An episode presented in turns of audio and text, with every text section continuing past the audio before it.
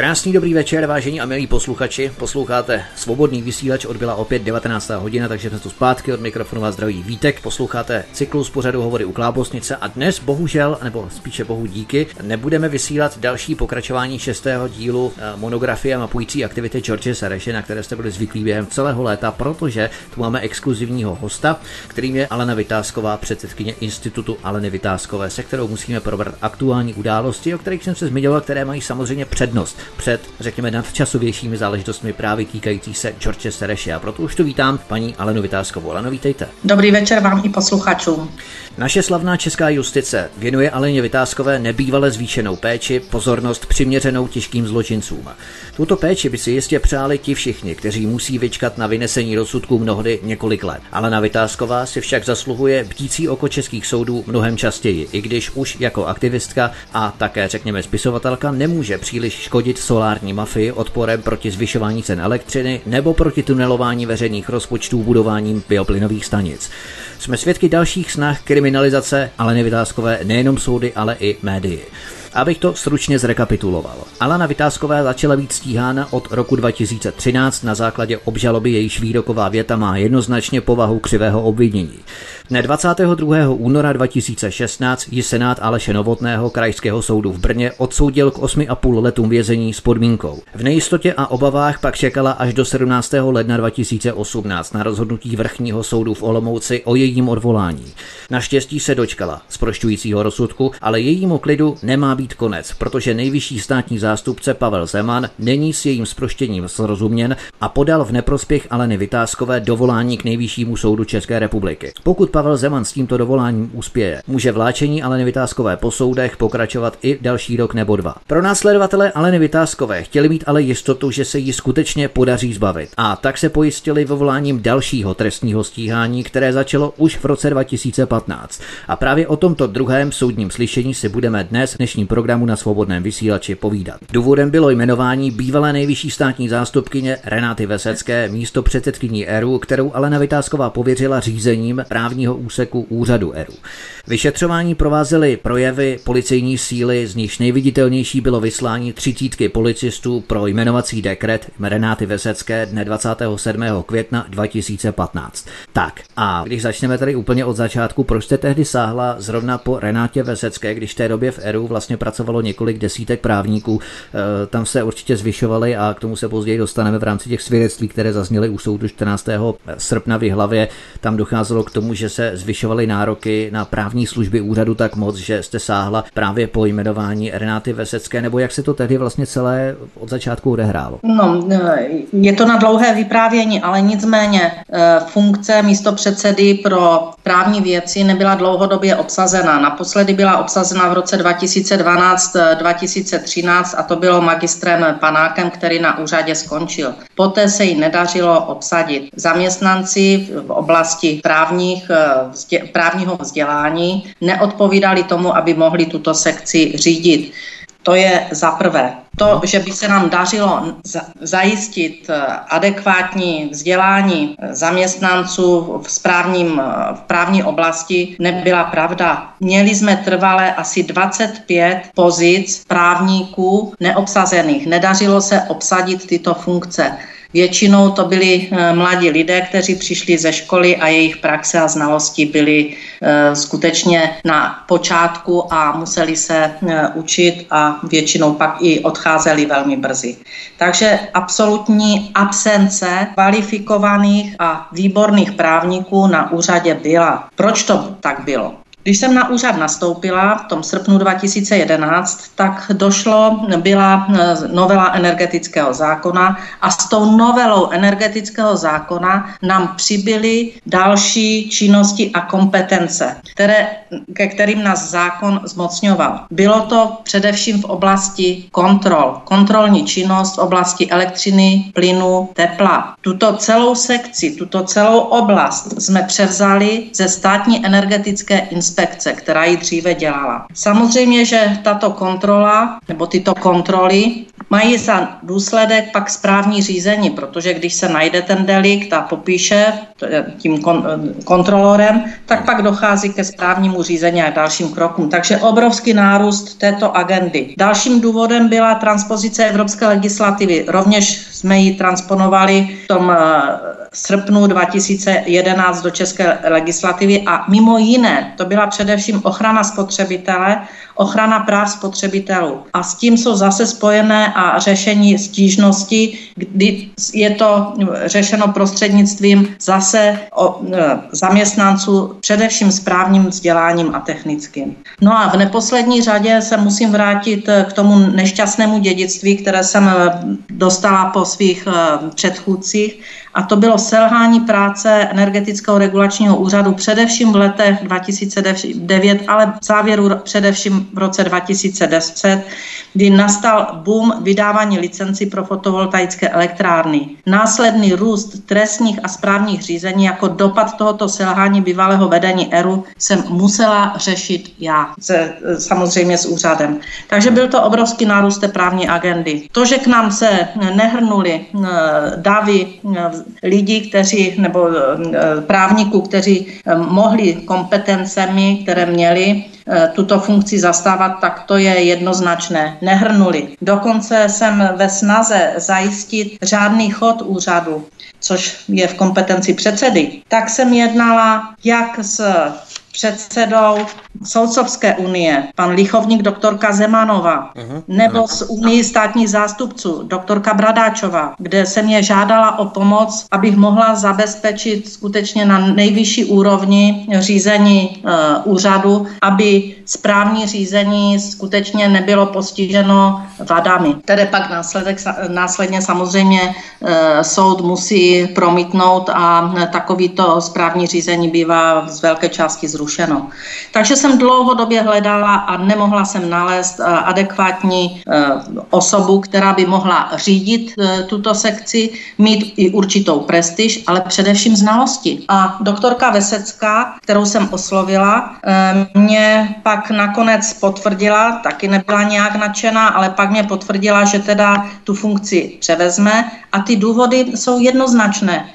Nemě, nejvyšší státní zástupce je jediný oprávněný podávat dovolání v trestních věcech. To znamená, že musí znát ten proces. My jsme měli hromadu trestních. Jediný e, může podávat žaloby proti rozhodnutím správních orgánů podle soudního řádu správního, čili správní řízení. Jedině nejvyšší státní zástupce může podávat žaloby proti těmto rozhodnutím. Všem. U koho jiného než u nejvyššího státního zástupce se tak problematika trestního a správního práva propojuje. Prostě je to... Ano, je logické. To až, je to až eh, úsměvné, eh, za co jsem eh, byla žalována. Já jsem ve veřejném zájmu zajišťovala chod úřadu. Ve veřejném zájmu jsem přijala na pozici místo předsedkyně pro právní věci doktorku Veseckou. Já teď mohu trochu fabulovat. Komu vadila taková odbornost na ERU? Kdo se bál této odbornosti? Slušní občané? Či určitě ne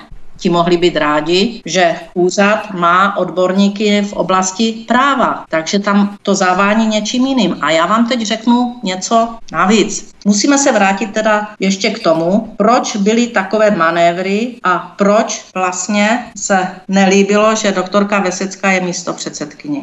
Podnět k šetření přišel od zaměstnance Čezu.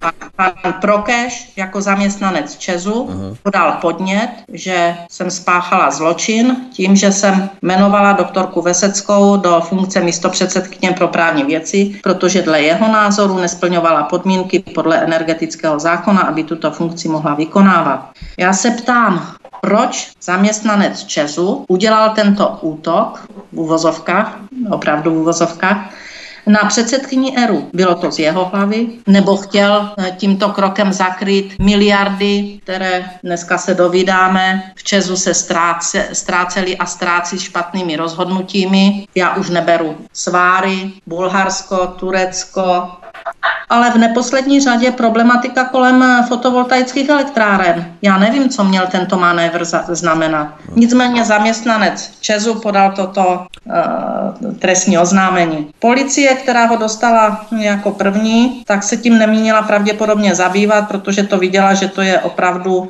nad rámec vůbec uh, chápání, aby nejvyšší státní zástupce nemohl vykonávat uh, funkci na energetickém regulačním úřadu ve věci právních a nechtěl se tím něk- některák zabývat. No a pak přišla ta rychlá četa a udělala tyto kroky, které udělala, samozřejmě za účasti už státního zástupce pana Kamila Špeldy. Eh, pan Kamil Špelda, hm, nebudu se k němu vyjadřovat, protože eh, informace, které mám k jeho činnosti, si ponechám na eh, jiné vystoupení. Ano, to také zvědavý. Ty informace nemám. Každopádně já bych se ještě vrátil k tomu, kdy okolnosti, které předcházely nominaci právě doktorky Renáty Vesecké, byly velmi dramatické, protože já jsem hovořil o vyslání třicítky policistů pro jmenovací dekret doktorky Renáty Vesecké dne 27. května 2015. Co se vlastně odehrávalo, nebo o co šlo v ten daný inkriminovaný den? Já si to už přesně do detailu nepamatuji, protože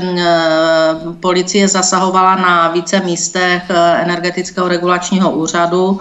Já jsem byla v té době v Praze, takže si pamatuji zásah eh, v Praze a to bylo, já nevím, 11 policistů, já opravdu nevím přesně, ale nebyli, nebyli to dva, který, kteří by si přišli pro nějaký dokument. Eh, takže mm, eh, byly zapečetěny mm, počítače, byly odebrány hmm. nosiče, byly prostě mm, odebrána spousta dokumentů, byla, já nevím, prohlídka mé kanceláře, když jsem si chtěla vzít jogurt, který jsem si přinesla na oběd, tak, jsem, tak se zkontrolovala, jestli nechci sníst něco jiného, možná dva jogurty. Já to teď zlehčuji. Prostě pod tímto tlakem jsem pracovala. Pod tímto tlakem jsem pracovala de facto proč, proč policie měla takovouto moc nesmyslně zasahovat a rušit vlastně činnost energetického regulačního úřadu. To si nedokážu vysvětlit, nebo lépe řečeno dokážu velmi dobře vysvětlit, protože tyto kroky byly naprosto zbytečné a nevím, co se očekávalo od toho, že si někdo odnese de- jmenovací dekret, popis práce. Nevím, jak je možné, že mě je přištřená škoda za to, že paní Vesecká dostávala plat že z toho platu jsme odváděli řádně daně, že, protože je to logické. Toto je počítáno jako škoda, kterou jsem způsobila. Nebere se v úvahu, že paní Vesecká pracovala, že paní Vesecká řídila tuto sekci, že paní Vesecká pracovala velmi svědomitě a mohu hodnotit, že její práce byla opravdu přínosem nejen pro úřad, ale i pro celou společnost a kdyby nedošlo tady k těmto útokům, tak možná jsme byli podstatně dál v oblasti hm, rozkrytí eh, solárních baronů, říkám v úvozovce, protože solární baron není ten, co vlastní tu elektrárnu. Hmm. Víme tady, jak je naše policie skutečně tak skvělá, že hlídá i nutriční hodnotu vašeho stravování. To je opravdu obdivuhodné. Ale eh, žalobce okresního státního zastupitelství hlava Kamil Špelda vám vytýká, že jste se dopustila zneužití pravomoci úřední osoby a porušení povinnosti při správě svěřeného majetku tím, že Renáta Vesecká prý nesplňovala kvalifikační podmínku dlouholeté praxe v energetice předpokládanou energetickým zákonem. Eh, jaké předpoklady měla Renáta Vesecká k vykonávání funkce v ERU, kdybychom to měli opravdu hodnotit, protože ona tvrdí, že eh, případy v energetice předtím řešila, to znamená, že kvalifikaci měla. Nejvyšší státní zástupce, protože ona byla nejvyšším státním zástupcem, je ten jediný, který může dávat žaloby eh, v dovolání jak v trestních věcech, to znamená, že když dává dovolání, musí to znát, ten proces a musí znát. A to dává dovolání ve věcech trestních, ať už to je kolem fotovoltaických elektráren, tak tak kolem energetiky, tak kolem vražd. A je nejvyšším žalobcem v dovolání ve věcech správních, čili všechny správní orgány, to je od eh, ministerstev, policie, tam jsou taky správní orgány. Všechny tyto správní orgány, když jsou napadány jejich rozhodnutí, tak jediným žalobcem v celé republice je ten nejvyšší státní zá, eh, zástupce. Takže tam se soustředuje veškerá ta znalost, eh, veškerá ta znalost v oblasti správního a trestního. Eh, čili my podle správního řádu vlastně pracujeme jako energetický regulační úřad. Co se týká legislativy, tak gestorem zákona je Ministerstvo průmyslu a obchodu, energetického zákona a zákona o podporovaných zdrojích, na základě kterého my pak pracujeme. Samozřejmě, že další podzákonné normy, jako jsou eh, směrnice, tak eh, se vytváří na úřadě za účasti speciál, za účasti odborníků, ať už to je v oblasti regulace či kontroly kontroly a samozřejmě tí právníci u toho také jsou. Takže Renatě Vesecké se vytýká, že eh, nesplňovala eh, praxi v oboru. A teď já vám řeknu, v té době energetický zákon hovořil o tom, že praxe v oboru energetika. Co to je praxe v oboru energetika? Je to živnostenské oprávnění, že máte na střeše panely fotovoltaických elektráren a vyrábíte elektřinu, jste výrobce, jste, máte zdroj energetický.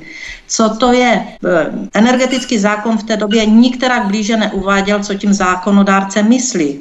No, já v oboru pracuji přes 40 let, tak mohu sama hodnotit toto ustanovení jako velmi otevřené, této souvislosti bývala nejvyšší státní zástupkyně a později advokátka tento požadavek splňovala. A já vám řeknu hned proč. Protože následná novela energetického zákona, která byla platná až od 1.1.2016, tak pak upřesnila, co si zákonodárce představuje pod pojmem praxe v oboru energetika. A co to bylo? A tam, a tam mimo jiné uvádí, že funkce místopředsedy je neslučitelná s funkcí státního zástupce. I z toho mi plynulo, že tím spíše jim může být bývalý státní zástupce, notabene nejvyšší státní zástupce. Nemůže být slučitelná s tím kde mimo jiné uvedl, že se rozumí tou praxí i činnost v orgánech státní zprávy. To je v té novele uvedeno, což podle mě, mého názoru je i činnost na nejvyšším státním zastupitelství, protože tam se soustředuje veškerá ta moc žalobců. A to je uvedeno v novele zákona, kdy se vysvětluje, co si zákonodárce pod pojmem praxe v energetice představuje. Samozřejmě, že tam jsou pak další, já nevím, práce v distribuci, práce v, ve výrobně, ano, ano. No, ale, ale tady tyto věci tam jsou jednoznačně popsány. Dále, dále se musím zabývat tím, že na ERU byla v předchozí době, než jsem nastoupila, vžita nebo ustálená praxe ještě před mým příchodem a první místo předseda, který byl jmenován před tím, než jsem já nastoupila, neměl vůbec žádnou praxi, mimo praxe na úřadě. Nedělal nikde jinde než na úřadě. A posléze další místo předseda právník neměl žádnou praxi mimo praxe na energetickém regulačním úřadě. Takže z toho jednoznačně vyplývá záměr státního zástupce takto zkresleně a mimo, mimo vlastně analýzu celé věci mě stíhat. Alena Vytázková je naším dnešním společníkem ve vysílání svobodného vysílače CS. Od mikrofonu vás zdraví Vítek. My si zahrajeme písničku a potom budeme pokračovat dále v tomto pořadu. Hezký večer. Dnešním vysíláním nás provází Alena Vytázková, předsedkyně Institutu Aleny Vytázkové, se kterou si povídáme o trestním stíhání, které je proti ní vedené. A my budeme pokračovat dále. Je nutno totiž podotknout, že Renáta Vesecká a její právnickou zdatnost dokázala dosažení funkce nejvyšší státní zástupkyně, o čem jsme hovořili před písničkou, a přesto se uvolila přerušit působení v takto vysoké funkci, aby vypomohla v ERU přijetím funkce daleko menšího významu. Eh, jak jste jí, paní Aleno, přesvědčila k tomu, aby přerušila tuto funkci nejvyšší právní zástupkyně a šla na nějakou dobu vypomoci k vám, protože to je docela podstatná věc v rámci určitého právního pozitivismu vzhledem eh, k projednávanému případu. Vy jste si zmínil, že také moc příliš dvakrát nadšená nebyla. Jak se vám ji podařilo přesvědčit nakonec? Eh, já, já bych to poopravila, to není úplně přesné, tak jste to řekl, protože Renata Vesecká byla nejvyšší státní zástupkyní předtím, než to, tuto pozici dostal v roce, já nevím, kterém to bylo, 12, 11, uh, nejvyšší státní zástupce Pavel Zeman. Aha. A ona na státním zastupitelství skončila asi po 27 letech a eh, věnovala se advokací, čili ona měla soukrom, byla v soukromé advokátní kanceláři a mhm. pracovala jako advokátka. Takže to přesvědčování samozřejmě vyplývalo z toho, že jsem ji žádala, ať mě přijde pomoc na úřad,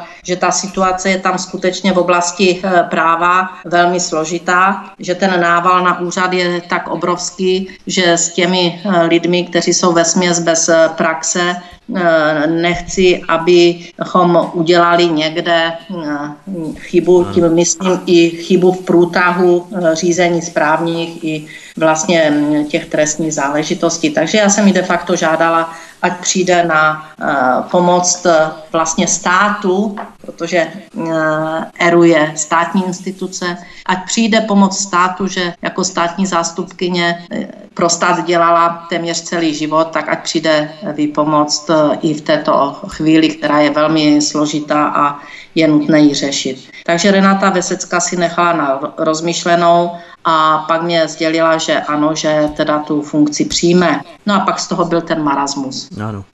Tady bychom měli doplnit, že trestní čin má vedle formální stránky věcné i druhou neformální stránku, řekli bychom subjektivní. A pokud nejsou naplňovány obě stránky, skutek eh, trestním není. Eh, nikdo by mohl namítnout, že v tomto případu viditelně chybí právě ta stránka subjektivní. Dbá se tady na právní purismus, striktnost dodržování precizních formálních postupů, ale nezmiňují se tu ty ostatní skutečnosti. Třeba právě to, že Renata Vesecká se stoupila z vysoké funkce na funkci daleko nižší a proč by to dělala? Asi ne kvůli nějakým finančním benefitům, když měla zavedenou prestižní advokátní kancelář. Jo? To znamená, proč by to ona dělala? Jakékoliv za to odporuje opravdu proti jakékoliv základní logice v podstatě. Hmm, podívej, podívejte, uh, proti logice uh, je i to, že de facto já jsem ve veřejném zájmu zajišťovala co nejlépe chod úřadu. To je ve veřejném zájmu. Kdybych si vzala na právní místo, já nevím, člověka se vzděláním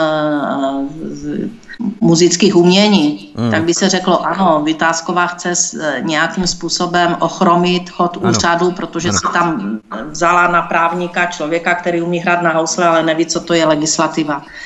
Takže já jsem z toho byla překvapená, protože v době, kdy se mě podařilo eh, získat doktorku Veseckou, tak jsem z toho měla opravdu obrovskou radost, že eh, úřad eh, bude mít v čele teda té právní sekce odborníka na slovo vzatého a že vlastně veškerá správní řízení i trestní podněty budou skutečně odpovídat jednotlivým procesům, že nemůže dojít k zneplatnění následně u soudu, že se udělala někde nějaká chyba, což bývá běžné, že takto končí mnoho případů, že je procesní chyba a mhm. vlastně případ končí. To znáte nakonec. Mm, Takže ta snaha, aby to bylo všechno perfektní, mě přivedla eh, před soud, kde jsem teď zase eh, zločinec. Ano, o tom se takže se, povíme. Takže se musíme podívat, eh, pane redaktore, proč to tak je. Mm. Proč to někdo takto dělá? Proč zastavuje nebo proč ochromuje činnost úřadu? eh, proč eh, se soustředil na to, aby prostě odborníci na úřadě nepracovali, proč je zatím zaměstnanec Česu. My jsme se to dověděli náhodou, to nemůžu říct, že, že jsme pana Prokeše vypátrali. My jsme se to dověděli náhodou, protože uh, policejní orgán, který to původně šetřil, někde, já nevím, nevím jestli Budějovice nebo Plzně, opra, opravdu si nespomínám, uh, tak ten nakonec nám to podání toho pana Prokeše poslal, abychom věděli, co záž Bluňk na nás chodí, protože asi sami byli znechuceni Eh, tím, jakým způsobem se likviduje nebo jakým způsobem se ochromuje činnost úřadu. Takže mm, eh, jsme se dověděli, že to je pan Prokeš a pak už bylo úplně jednoduché zvednout jenom hlavu a, a pak už šli šeptandy po celém Česku, eh, že pan Prokeš to, za, že to nějakým způsobem někde sepsal a vědělo se, že to je zaměstnanec Česu a vědělo se, že pan Prokeš je prostě člověk, který se nezabývá právem, jo, takže to bylo o to závažnější, no. tak eh, jsme okamžitě pojali podezření, že se tímto způsobem chtějí zase zame, zametat stopy možná od jiných podstatně větších zločinů. No a ejhle, ono to je dneska vidět. Tam miliarda, tam miliarda, tam 10 miliard, tam a Čes vlastně byl jeden z největších majitelů fotovoltaických elektráren, které vlastně pořídil za podivných, info, podivných podivného děje. Nevím doposud, že by se něco kolem toho vyšetřilo. Samozřejmě, že tam byla celá řada podezření, že mnohé elektrárny ani nestály a dostali licenci, ale tam se nějak moc kolem toho nesmělo nic zjišťovat. Přesto jsme dávali i podněty na tady tyto trestní věci ale tam si můžeme domýšlet eh, různé věci, proč zrovna pan Prokeš, zaměstnanec Česu, podal trestní a eh, nakonec nám to policie asi omylem poslala, abychom věděli, eh, co se děje. No a pak už to mělo rychlý spát a, a už se do toho zapojila známá skupina. Tím myslím já... pana Špeldu. Ano, ano, pana Špeldu. Já bych se k tomu ještě s dovolením vrátil, protože vy jste tady částečně zmínila ten argument, kdy státní žalobce Kamil Špelda dále tvrdí, že plat vyplacený Renátě Vesecké je škodou způsobenou státu, neboť vzhledem k nedostatku její kvalifikace, její odvedená práce nicotná, což v podstatě my jsme tu odpověděli, nemá cenu to rozvádět. Než se vás ale zeptám, co si myslíte, tak se chci jenom pozastavit nad směšností a štrapností tohoto hodnocení, kdy jakýsi žalobce okresní úrovně, abychom si uvědomili, v podstatě tu hierarchii. Žalobce okresní úrovně Kamil Špelda si dovolil hodnotit odbornou vyzrálost a profesní zkušenost kvalifikaci nejvyšší nebo bývalé v nejvyšší státní zástupkyně. To, kde to jsme, to je taky odporuje úplně základní logice. Jo. No, no to, to, to, pak vám můžu říct hromady historek, co si všechno dovolují tady tito pánové, kteří si myslí, že moře jim po kolena a Bůh je až za něma. E, takže já jsem kategoricky odmítla práci doktorky Vesecké za nicotnou, jak pan obžal, jak žalobce uváděl. Rovněž jsem odmítla, že funkce místo předsedkyně byla vytvořena účelově, jak rovněž nepravdivě uváděl. A absolutně kategoricky jsem odmítla znevažování práce, kterou odvedla doktorka Vesecká. Hodnocení, doktor, zda její práce byla přínosem, nepatří do kompetencí nějakého státního zástupce, který si osobuje nezákonně, podotýkám nezákonně, hodnotit v tomto státě již cokoliv, tak jak tomu bylo v 50. letech minulého století. Kategoricky jsem odmítla hodnocení a znehodnocování lidské práce státním zástupcem. To považuji za skandální, skutečně odpovídající praktikám totalitních režimů. Státní zástupce tím hluboce zasahuje do nezávislé a vysoce odborné činnosti regulátora, za kterou nenese odpovědnost a vůbec mu takové hodnocení kompetenčně nepřísluší. Já jsem rovněž uva- chtěla bych vám říct, že jako bývalá předsedkyně ERU si vyprošuji znehodnocování práce úřadu, který za mé působnosti uspořil z veřejných financí stovky miliard korun uspořil každému občanovi naší vlasti tisíce korun ročně na období 20 let. A nějaký státní zástupce řekne, že to je všechno špatně a že jsme dělali špatně, přitom nenese vůbec žádnou zodpovědnost. To je opravdu skutečně vyvrcholení vaší čtyřleté kariéry v energetice. Opravdu velmi smutné, ale já bych se ještě s dovolením vrátil k tomu, že bych se zeptal, proč to dostal do gestce Jihlavský okresní soud, když sice obžaloba napadla už 22. ledna 2016, jak jsem zmínil, ale všechny žalované činnosti proběhly v Praze a místní příslušnost soudu se odvozuje od sídla ERU, takže vy musíte v podstatě kvůli každému slyšení cestovat do Jihlavy, což je také vysoce nekomfortní. Proč to je vlastně v Jihlavě vůbec? To je takové trošku na hlavu postavené, bych řekl. Můj, můj právník a ještě dříve, když jsem na úřadě byla, tak jsme k tomu dávali stížnosti, protože skutečně se vše odehrálo v Praze. Smlouvu paní doktorka Vesecka podepsala v Praze v jako pracovní smlouvu a, a všechny dokumenty personální. A v Praze rovněž byla uvedena do funkce tím, že všichni právníci byli na poradě v Praze svoláni a v Praze jsme e, prostě e, měli představení doktorky Vesecké ten den, kdy podepsala smlouvu a eh, také sdělení, jakým, eh, jak bude přebírat a prostě její představení. Paní doktorka Vesecká, jestli se nepletu, tak měla pracoviště v Praze a jestli se nepletu, tak měla pravidelné porady v Jihlavě na pracovišti, kde byli, kde byli rovněž právníci. Prostě my jsme měli úřad na třech místech místech. Ta hlava byla jako hlavní, samozřejmě tam je sídlo firmy, ale toto se odehrálo, skutek se odehrál v Praze. Proč to pan Špelda e, řeší? A je to v hlavě, já jsem to upozorňovala i u soudu, že jsou porušená lidská práva v této oblasti. Měli jsme na to, právníci k tomu dávali, my advokáti k tomu dávali ještě v dřívějšku rozpor, no nicméně to pokračuje dál a je to v Praze. Zdali pan Špelda má blízký vztah k některým pracovníkům ERU, kteří měli zájem na tomto stíhání, bývalým pracovníkům ERU, tak o tom se budeme ještě později určitě bavit. Hmm, bude zajímavé, ale teprve po dvou a půl letech po podání žaloby dne 14. srpna 2018 proběhlo první hlavní líčení před senátem předsedy Zdeňka Chalupy. Jak byste hodnotila průběh celého jednání, jaké panovaly třeba poměry, které u prvostupňových soudů přece jenom nebývají příliš pozorné v rámci přísedících speciálně. Tak eh, jak byste to hodnotila? Ne, nejprve všeobecně, potom se zaměříme na specifické záležitosti. Ano, ano. Eh, tak eh, já bych to hodnotila ve dvou rovinách. Ta první rovina mě velmi bylo líto a skutečně si myslím, že soudce Chalupa a celý senát prostě neměli vůbec připustit, aby tento žbluňk, který si vymyslel státní zástupce, připustili k hlavnímu líčení. To je za prvé. Jo? A e, myslím, že ho měli prostě tady s tím vyhodit a měli už konečně soudy začít pracovat tak, že nepřipustí a nenechají se zavalit těmi hloupostmi, které si vymýšlí e, státní zástupci jenom proto, že do jisté míry znají, neznají zákony.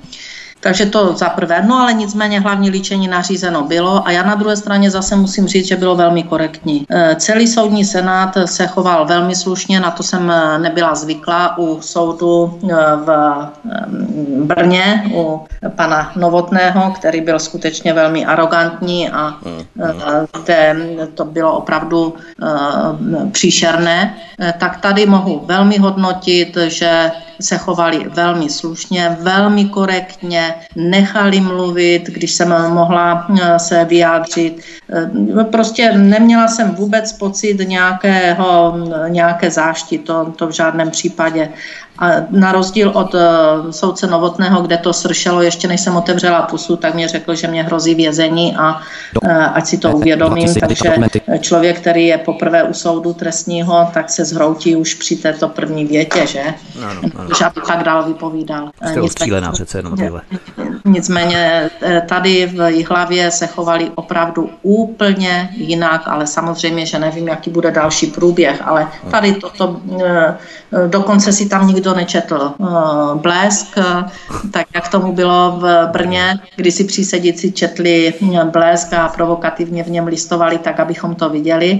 Jasně. Tady naopak jsem měla pocit, že si dělají spíš nějaké poznámky, že, se, že, že poslouchají. Měla jsem pocit, že se plně věnuje celý senát celému průběhu tohoto řízení, takže to je, to je můj postřeh, ale samozřejmě, že můj postřeh je trošku limitován tím, že je člověk velmi nervózní, že je člověk eh, zoufalý, že tam eh, je, že znovu eh, je vlastně považován za zločince, přestože pro tento stát jsem pracovala od 17 let a skutečně pro tento stát, pro blaho našeho národa 45 let mám odpracovaných a vlastně takto končím pracovní kariéru, takže vám je z toho skutečně velmi smutno a člověk je velmi rozčarovaný. Hmm. Alena Vytázková bývala předsedkyně ERUS, aktuálně předsedkyně Institutu Aleny Vytázkové je naším dnešním hostem u nás na svobodném vysílači. My si dáme hudební pauzu a potom vstoupíme do třetí poslední závěrečné části našeho rozhovoru, kdy se budeme věnovat svědkům obžaloby, eh, jako je například Otto Gold, bývalý pracovník ERU, anebo Marie Benešová. Zůstaňte s námi, po píšničce si povíme víc. Zdraví vás Svítek od mikrofonu, přeju hezký večer.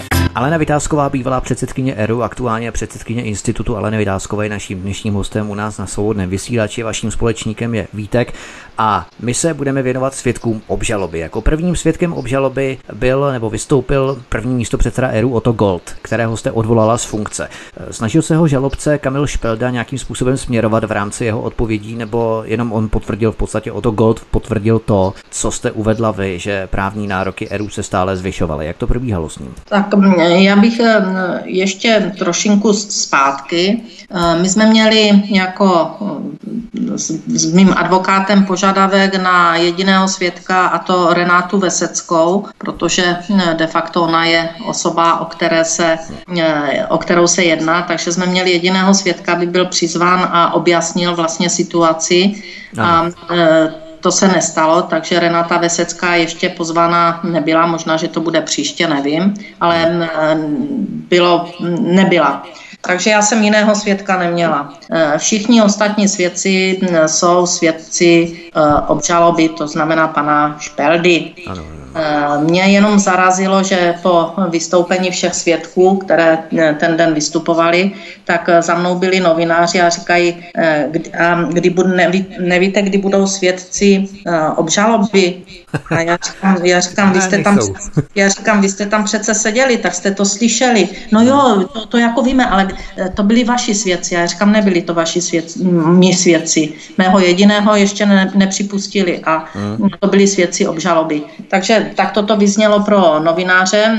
Jo, já, já to nebudu vůbec hodnotit, eh, protože mm, si myslím, že to není vhodné, abych hodnotila vystoupení svědků obžaloby.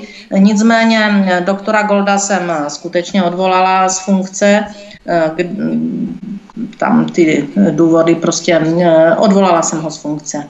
Nicméně musím se vrátit k období, kdy policie se snažila rozbít úřad. To rozbití úřadu znamenalo, že skutečně eh, začali likvidovat eh, svým způsobem, říkám svým způsobem, mé místo předsedy. Došlo to tak daleko, že někteří se prostě zhroutili a po letech vynikající práce odešli ze zdravotních důvodů. Jakým způsobem začali likvidovat? Jak taková likvidace probíhá vůbec? Jak to, jo, takže vás pozývají na e, podání vysvětlení. Čeho? No, z čehokoliv. Třeba e, i toho, e, abyste přinesl index, jaké jste měl před těmi 30 lety na vysoké škole předměty. Hmm. Tak, takže já, já tomu... To se může, jo? Oni na to mají nějakou právní odpovědnost. Já, já, tomu, já tomu říkám šikana.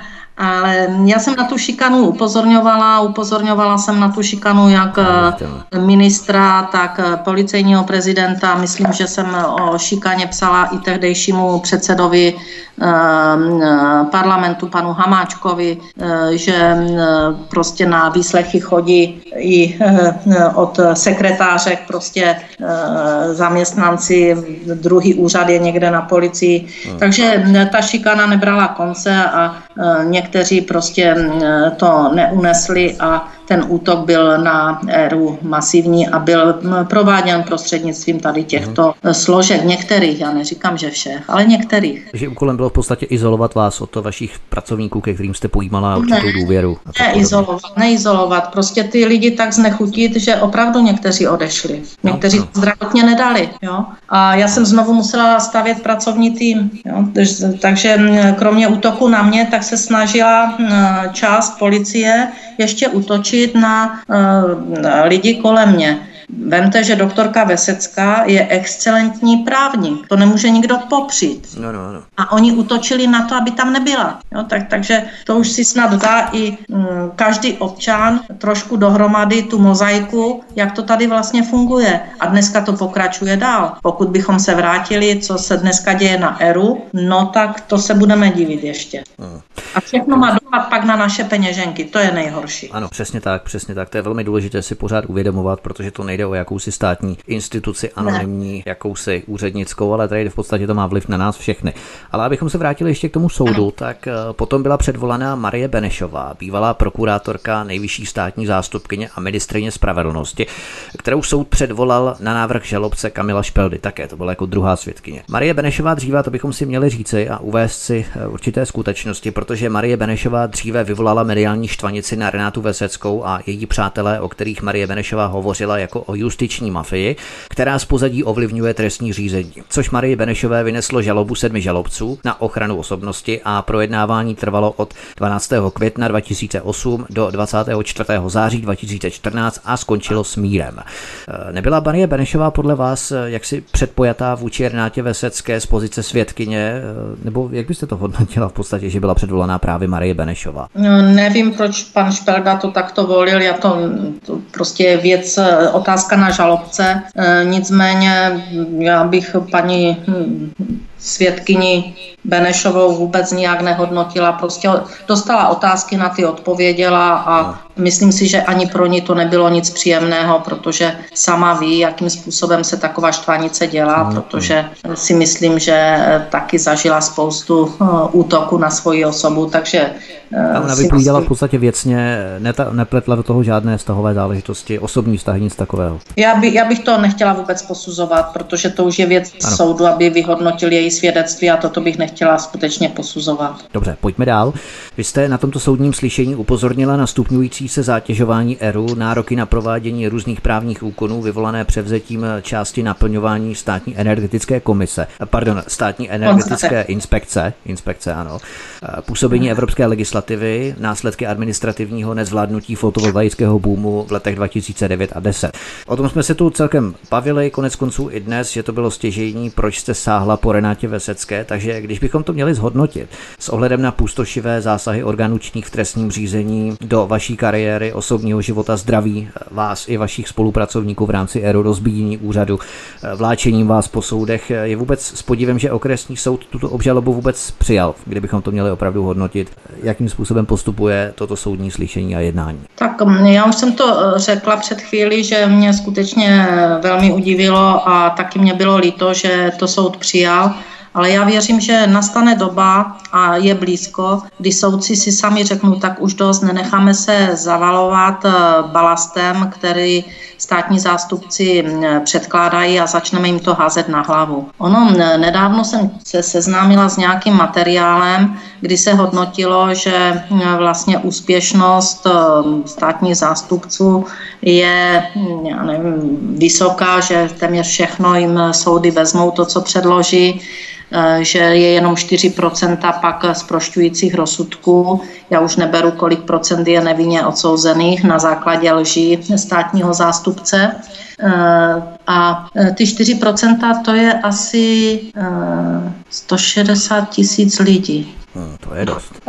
Protože k tomu musíme přičíst samozřejmě i rodiny, které, které trpí s tím dehonestovaným. A když máme zhruba 40 tisíc ročně, zhruba 40 tisíc jako žalob a od rozsudku a z toho je 4 prostě kteři, kteří jsou zproštěni zcela té, té viny, ano. tak to máte 16 tisíc, jestli počítám správně, že? 1600. Mhm. Ano, 1600, přesně. Jo, 1600. A teď berte krát eh, eh, to okolí celé, takže to jsou hm, tisíce lidí, eh, kteří, kteří prostě se dostanou do situace, kdy jsou dehonestovaní, nikdy se to už nenapraví, ten plivanec na vás zůstane, nikdy se už nevrátí vrátíte do eh, té pozice nebo do těch eh, přátelských kruhů, protože i když tam přijdete, tak se na vás dívají, no jo, jste byla zproštěná Legdovi, jo, prostě běhala po soudech. Takže eh, to, ta dehonestace je šílená a já věřím, opravdu věřím to, proto za to bojuju, že soudci řeknou tak už dost, my jsme zavaleni tím balastem, který nám připravujete, protože, a nevím, buď tomu nerozumíte, nebo máte radost z toho, že trápíte lidi. A začnou skutečně tyto případy odmítat. A tím se začne částečně čistit u nás justiční systém, protože nepřipustí k soudu každou blbost, kterou si Aha. státní zástupce vymyslí ze svojí partou. V nedávné době byla uveřejněna i zpráva ohledně komunálních politiků, kdy je také možné podat trestní oznámení za skutečně každý nesmysl, jaký nesmysl na komunální politici a právě kvůli tomu, nebo z tohoto důvodu nechce zhruba 40% komunálních politiků, kteří aktuálně a aktivně působí ve svých funkcích kandidovat znovu v letošních komunálních volbách. Myslíte, že to je něco podobného, že v podstatě komunální politici nebudeme jakým způsobem omlouvat, protože tam samozřejmě to rozkrádání a tunelování krajských, eh, pardon, ne krajských, ale komunálních rozpočtů na radnicích eh, také je velmi palčivým problémem v České republice, ale přece jenom nemyslíte, že to je nějaký podobný problém právě? Tak já bych řekla, že to je úplně stejný problém. Jo? Protože mm, samozřejmě tam, kde je korupce, tak přesto nejede vlak, ale tam, kde se vymýšlí ten trestný čin A ti lidé se honí jenom proto, že je na to zakázka a toho je dneska možné zneužít ve velkém rozsahu tímto, tímto eh, krokem tak já se vůbec nedivím, že ti lidé do těch zastupitelstev, ti slušní, že tam nechtějí jít. Já, já tomu absolutně rozumím, mm-hmm. protože ten, ta možnost, která byla dána vlastně těm státním zástupcům a e, ta dneska už otupělost soudců, protože už jsou utahaní tady těma to blbostma, no. už, už, už prostě jsou skutečně přepracováni. Už nevidí ten základ toho práva, že když je jenom podezření, že je nevinný ten člověk, když je tam deset lidí, z nich je jeden viny a nevíme který, tak musíme zprostit všechny. No to je základ práva. Eh, tady eh, ta empatie k lidem už chybí soudcům, už nemají ten pocit, že, že když ten člověk začne být stíhán a začne chodit k soudu, jak to devastuje jeho zdraví, život, rodinu, práci, všechno, to oni už zatím nevidí. A ti státní zástupci z toho mají radost ve směs, protože se jim líbí, jakou mají obrovskou moc bez zodpovědnosti. Takže ten krok, jak vy říkáte, co se týká státních zastupitelstev, těch městských úřadů a že, že ti lidé už se tam ne, nehrnou, tak tomu celkem rozumím. A e, pak se musíme ještě podívat na jednu věc a ta spočívá v tom, že většinou takové ty e, velké zlodějny, no, já beru tunelování veřejných financí e, například kolem těch e, fotovoltaik, vždyť vlastně nebyl vůbec nikdo z těch vyníků potrestán. Dneska sedí inženýrka Schneiderová, která ve správním řízení udělala nějaké rozhodnutí, které mělo pak opravné prostředky, opravilo se, nic, nic jiného se vlastně nestalo, jenže ve správním řízení dala rozhodnutí, ona dostala sedm let a ona, ona sedí v nejtěžší věznici v Česku a ona nic jiného neudělala, než ve správním řízení rozhodla. Tam není úplatek, tam není korupce, tam není zvýhodnění, že by z toho nějaké měla, prostě nic. Takže a ti, kteří jsou aktéři eh, tady těchto miliardových eh, dopadů na naše kapsy, tak se dneska vracejí zpátky na úřad. Oni, jsou, oni tam jdou zpátky do rady. Oni tam znovu budou počítat eh, nějaké dopady do našich cen, které my budeme platit. Tak já už tomu nerozumím. No.